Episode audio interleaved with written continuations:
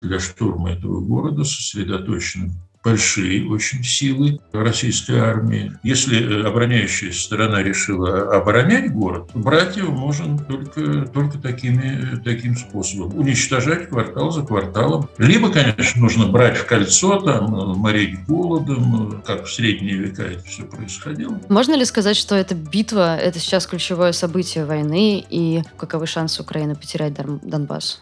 Всем привет! Вы слушаете или смотрите подкаст «Что нового?», где мы говорим о самом важном, что прямо сейчас происходит в России и в мире. Помогают нам в этом самые разные эксперты.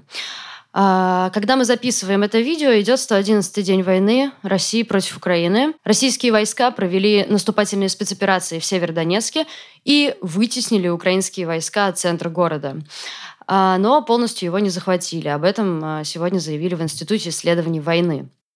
А сегодня поговорим с военным экспертом Юрием Федоровым про Северодонецк и а, вообще течение хода войны сейчас. А, Юрий, здравствуйте. Добрый вечер. Первый вопрос такой. Э, сейчас Северодонецк, пожалуй, самая горячая точка войны России с Украиной. Э, что это за город? В чем его стратегическая важность? Северодонецк – это один из таких крупных, э, ну, сравнительно крупных по масштабам Луганской области, индустриальный город. Главное промышленное предприятие – это азотно-химический комбинат, находящийся на юго-восточной окраине города. После того, как в 2014-2015 годах сепаратистские группировки захватили при э, поддержке российской армии, тогда захватили э, Луганск и значительную часть Луганской области. Там э, протекает река Сиверский Донец, и город назван по названию этой реки Северодонецк. Но я не могу по-украински произнести это. Так или иначе, Северодонецк стал столицей области, где располагалась временная военная администрация, подконтрольная Киеву, э, во главе которой вот в последнее время, в последние годы э, стоял э, Сергей Гайдай, который дает многочисленные интервью украинским средствам массовой информации. Ну и вот значение, значение этого города, столица подконтрольной Киеву части Луганской области. Ну и кроме того, Э, вот эта агломерация Северодонецк, э, Лисичанск – это два города, которые разделены рекой Северский Донец. Ну, практически они, так сказать, переходят один в другой, если вот не считать вот эту водную преграду. Для э, России стратегическое значение этого города заключается в том, что для того, чтобы решить ту задачу, ключевую стратегическую задачу, которую поставил Путин перед вооруженными силами России, а именно выход на административные границы Луганской в данном случае Луганской области. За этим должно последовать по замыслу Кремля выход на административные границы Донецкой области. Значит, для того, чтобы это сделать, нужно взять э, штурмом э, вот этот самый э, Северодонецк, затем пересечь, форсировать реку Северский Донец и затем взять Лисичанск. После этого можно э, считать, что практически больше там э, серьезных э, препятствий, таких серьезных населенных пунктов между российскими войсками и административной границей Луганской области нет. Вот, собственно, в этом и значение битвы за, за этот город. А какие силы ведут битву за этот город, если вы можете уточнить? Какие стратегии они применяют? Как это вообще происходит? Происходит так, как это обычно бывает э, вот в войнах такого типа, в войнах, повторяющих, в общем, воспроизводящих э, тактику Второй мировой войны. Это массив, массированные артиллерийские налеты, в данном случае российские, э, которые направлены на то, чтобы уничтожить, сравнять с землей опорные пункты обороны противника, которые в данном случае находятся и в административных зданиях этого города, и в жилых зданиях, вообще в любом здании, которое способно выдержать ну, не прямое артиллерийское попадание, но, в общем, более или менее прочных зданиях. Значит, вот там находятся военнослужащие вооруженных сил Украины, которые используют эти здания как укрытие.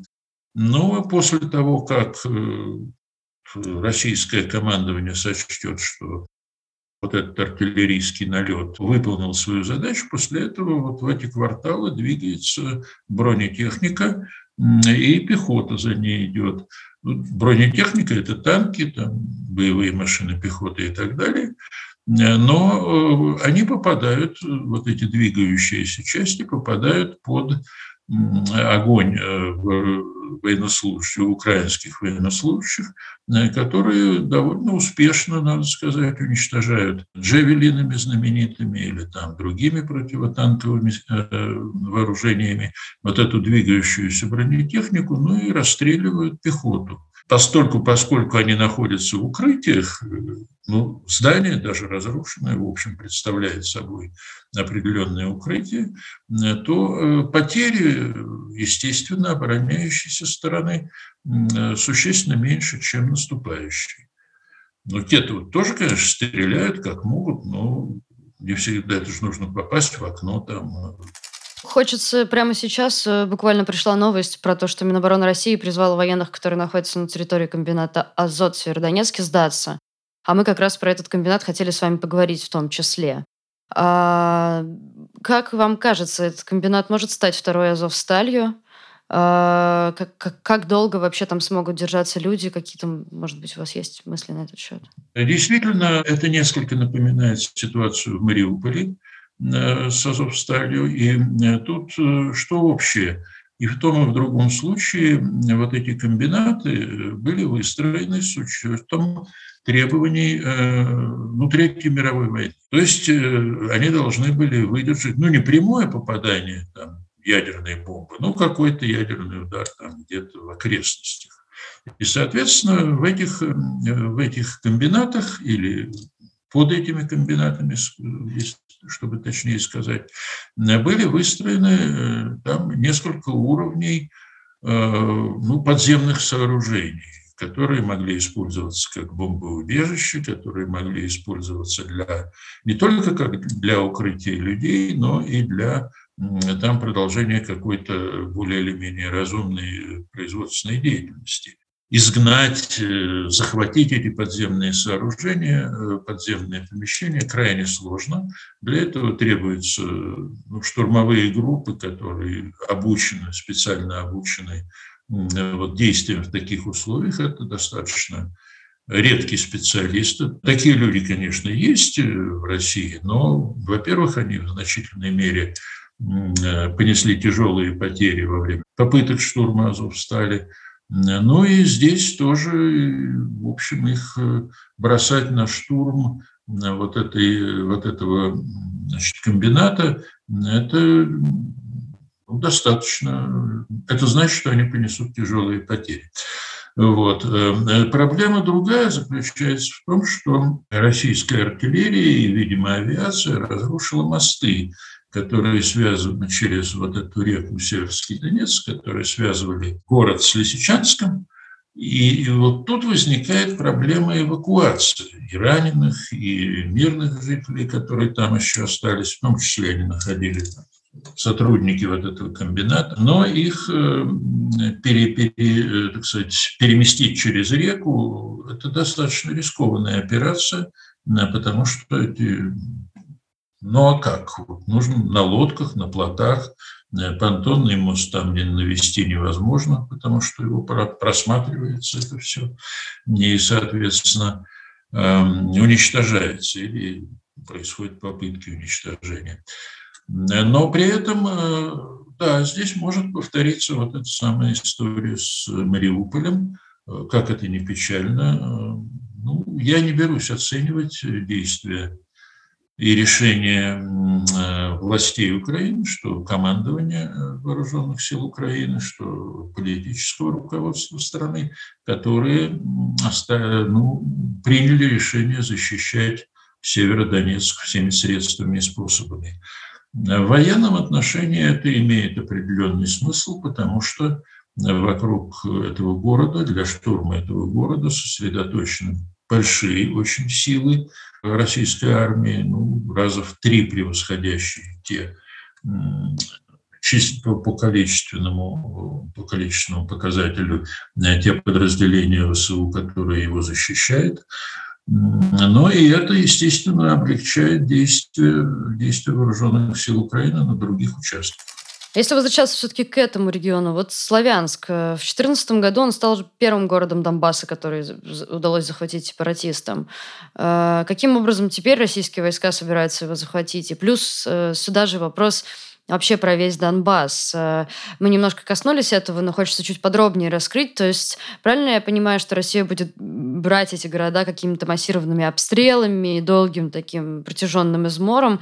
Или все-таки есть какие-то варианты со стремительной э, операцией? Нет, других вариантов нету. Э, но их никто не придумал. Если обороняющая сторона решила оборонять город, то вот брать его можно только, только такими, таким способом. То есть э, ну, уничтожать квартал за кварталом, расстреливать из артиллерии. Ну, а авиация в данном случае не очень активно используется, потому что э, существуют довольно эффективные средства ПВО, такие, ну, переносные, типа стингеров, разного рода переносные противовоздушные комплексы которые сбивают на достаточно большой высоте, там, я думаю, где-то километров до трех, российские самолеты и вертолеты, ну, вертолеты тем более, потому что они гораздо более уязвимы. Поэтому авиацию применяет Россия довольно, э, довольно осторожно, я бы сказал. А вот артиллерия, да, с большого расстояния, там, с 15-20 километров, вот, расстреливает, так вот тупо расстреливает эти кварталы. Снарядов у России хватает, э, запасы еще советских времен остались большие. Ну вот, собственно, и все. То есть других методов, других э, способов никто не придумал. Либо, конечно, нужно брать в кольцо, там, э, морить голодом, э, ну, как в средние века это все происходило, но это уже, это уже устарелый метод. Можно ли сказать, что эта битва – это сейчас ключевое событие войны, и если да, то каковы шансы Украины потерять Донбасс? Видите, да, сейчас Сейчас Донбасс стал самой горячей, горячей зоной в этой войне. Там происходят самые ожесточенные бои. Но сказать, что это решающее, что битва за Донбасс, вот так в кавычках, да, как ее называли, что она имеет решающее значение для исхода войны, я не могу. Ну, а, по нескольким причинам. Собственно, выход на административные границы Донецкой и Луганской области, ну, если вы посмотрите на карту, вы увидите такой вот как карман, такой, где на одной стороне Северский Донец, вот это, а на другой стороне вот там как бы эм, российские войска вот на другой э, части этого кармана, они наступают э, по линии примерно Лиман, с севера, если смотреть на карту, такой есть городок Лиман, потом оттуда идет наступление на Славянск, на Краматорск и дальше к югу уже туда, в район Попасный. Ну, примерно такой э, замысел. Ну, хорошо, ну, возьмут они вот эту территорию, я имею в виду русские. А дальше что? А дальше ничего. Ну, они, естественно, объявят о какой-то решающей победе, что вот мы Э, победили, теперь вот э, наши цели выполнены, задачи, задачи решены, цели выполнены. И вот теперь мы можем э, переходить к какому-то дипломатическому, скажем, решению, так это иногда называют.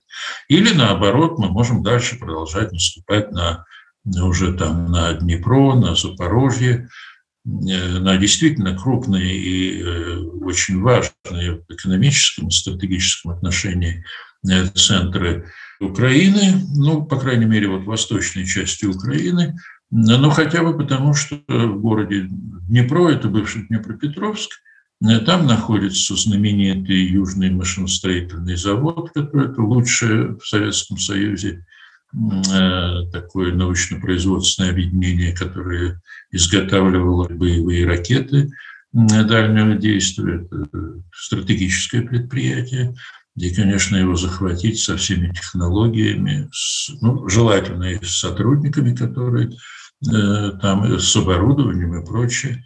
В Запорожье находится не менее знаменитый завод «Мотор Сич», который изготавливает двигатели, в том числе вертолетные, авиационные, вот для вот этих самых беспилотных летательных аппаратов для дронов. Кстати, там изготавливали двигатели для турецких байрактаров, не знаю, как сейчас. Вот этих э, технологий в России нет. нет. Так что вот эти центры будут, э, конечно, иметь гораздо более важное значение, если их Россия сможет захватить, чем, э, чем вот этот Донбасс. Но в политическом плане да, если его русские захватят, ну тогда будет, будут бить в барабаны, дудеть в трубы и праздновать победу. Ну а дальше уже вопрос, пойдут ли они дальше, правильно? А дальше вопрос, да, хватит ли сил пойти дальше. Ну а для Украины важно другое. Важно, что ну, сейчас, по-моему, даже уже больше, чем половина всех войск, которые, российских, которые воюют на Украине, они сосредоточены вот на Донбассе. И э, пытаются создать кольцо окружения, вот как раз по той линии, о которой я говорил, Лиман, Славянск, Краматорск, и туда дальше в район, на юг, вот по этой линии создать кольцо окружения, и тогда в окружение попадает довольно крупная группировка ВСУ.